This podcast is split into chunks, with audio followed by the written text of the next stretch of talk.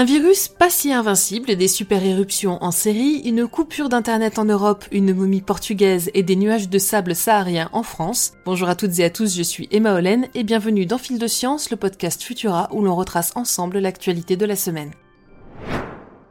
On commence donc avec des nouvelles du coronavirus et une étude qui vient quelque peu chambouler les certitudes que l'on pouvait avoir jusqu'à présent. Depuis le début de la pandémie, il est communément admis que le virus se transmet d'une part par les postillons et d'autre part par le biais des surfaces contaminées. Et en effet, dès les premiers mois, des analyses avaient démontré que le virus pouvait demeurer intact sur des surfaces durant 28 jours. Mais une récente étude parue dans le journal ACS Central Science apporte un nouveau détail crucial à cette information.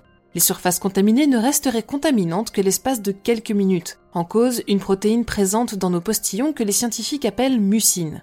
Produite par nos muqueuses, la mucine a pour fonction d'agir comme un lubrifiant et de garantir que celle-ci reste humide, mais elle a également pour rôle de se fixer sur les agents pathogènes pour les empêcher de pénétrer dans nos cellules. Dans le cas du coronavirus, elle s'accroche à la protéine spike qui devient alors incapable de briser l'entrée des cellules. C'est en tout cas ce qu'il se passe en théorie, car bien entendu, si la solution marchait à tous les coups, la pandémie n'aurait jamais défrayé la chronique. Si la mucine est efficace, elle ne l'est jamais autant que dans un milieu où elle a tout le loisir de se coller directement au virus sans être dérangée.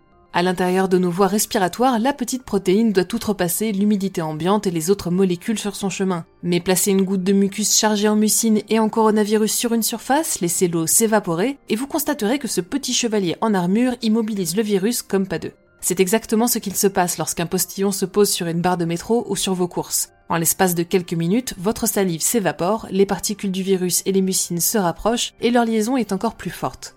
Il ne fait donc pas de doute que le masque reste un allié indispensable dans la lutte contre la pandémie, mais d'après la conclusion de certains, il ne sera peut-être bientôt plus nécessaire de désinfecter systématiquement les espaces publics ou même d'utiliser du gel hydroalcoolique pour limiter la contamination.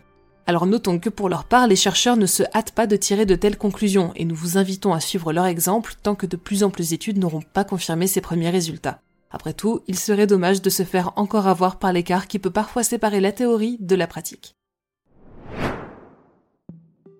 La préservation des glaciers n'est pas seulement cruciale pour la survie de notre planète, elle est également nécessaire aux scientifiques qui souhaitent étudier les événements ayant ébranlé le passé de la Terre.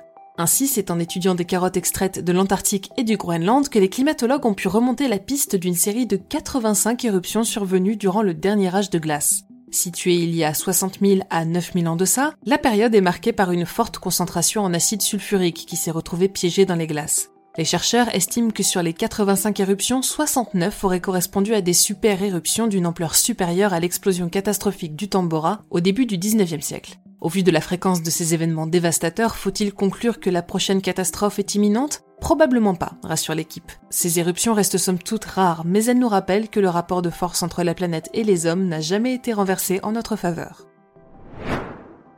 La Russie s'apprêterait-elle à couper Internet en Europe? C'est en tout cas ce que certains présument. En août 2021, un navire océanographique russe avait déjà été repéré en train de suivre le tracé de plusieurs câbles sous-marins au large de l'Irlande, et voici plusieurs mois que les experts alertent quant à la fragilité et l'accessibilité de ces minces fils qui relient l'Europe aux États-Unis. Malgré plusieurs couches de protection, ces câbles ne mesurent que 2 cm d'épaisseur et contiennent des fibres optiques très fines et cassantes. Bien qu'ils soient enterrés au niveau des côtes, il suffit de s'éloigner pour que ceux-ci soient simplement déposés sur le fond marin. Alors bien entendu, le système dispose d'une certaine redondance et une rupture des liaisons entre les continents américains et européens n'entraînerait pas forcément une coupure immédiate d'Internet. Mais selon l'ampleur du sabotage, si celui-ci a lieu, les dégâts pourraient se situer entre coûteux et catastrophiques. Espérons donc qu'il ne s'agisse que d'une hypothèse. Découverte d'une nouvelle momie au Portugal. Grâce à l'analyse de photographies prises dans des tombes portugaises en 1960 mais jamais développées jusqu'à aujourd'hui, des chercheurs ont pu conclure que l'un des corps capturés par l'archéologue Manuel Farinha dos Santos avait bel et bien été momifié. La découverte est surprenante pour deux raisons. Tout d'abord, la momie aurait 8000 ans, soit 3500 ans de plus que les plus anciennes momies égyptiennes jamais découvertes, et d'autre part, le climat tempéré et humide de l'Europe empêche habituellement la préservation de dépouilles comme celle-ci. Cette découverte rebat donc les cartes et introduit l'hypothèse que les momies auraient été plus fréquentes dans les contrées européennes que nous ne l'aurions précédemment imaginé. Vous l'avez probablement constaté cette semaine, dans de nombreux coins de la France, le ciel s'est teinté d'orange et les voitures ont été recouvertes d'une fine pellicule de poussière. Si le sirocco nous a amené de l'air chaud, il a également apporté avec lui de grandes quantités de sable du Sahara jusqu'en direction des îles britanniques et des Pays-Bas. Bien que ce type d'épisode se produise environ trois fois par an, celui-ci est sans aucun doute l'un des plus forts survenus au cours des dix dernières années. Dans les Pyrénées, la neige devenue beige orangé donnait l'impression aux skieurs de voyager sur le dos des dunes, mais le phénomène signifie aussi qu'elle fondra sûrement plus rapidement cette année. Les photographies surprenantes de la France surplombée de nuages de sable et nos autres actualités sont à découvrir sur Futura, bien entendu. Merci d'avoir suivi cet épisode de Fil de Science jusqu'au bout. Pour ne rien manquer de l'actualité scientifique et du reste de nos productions, je vous invite à nous retrouver sur les apodios grâce au lien en description et à vous abonner au podcast Futura. Si ce podcast vous plaît ou que vous avez des retours à partager, n'hésitez pas à nous laisser une note et un commentaire sur les plateformes qui le permettent. Ce week-end, je vous invite à découvrir notre dernier épisode de Covipod consacré au retour de l'épidémie du coronavirus porté par le sous-variant BA2. Pour le reste, on se retrouve dès lundi pour un nouvel épisode de TechPod et d'ici là, bon week-end à toutes et tous.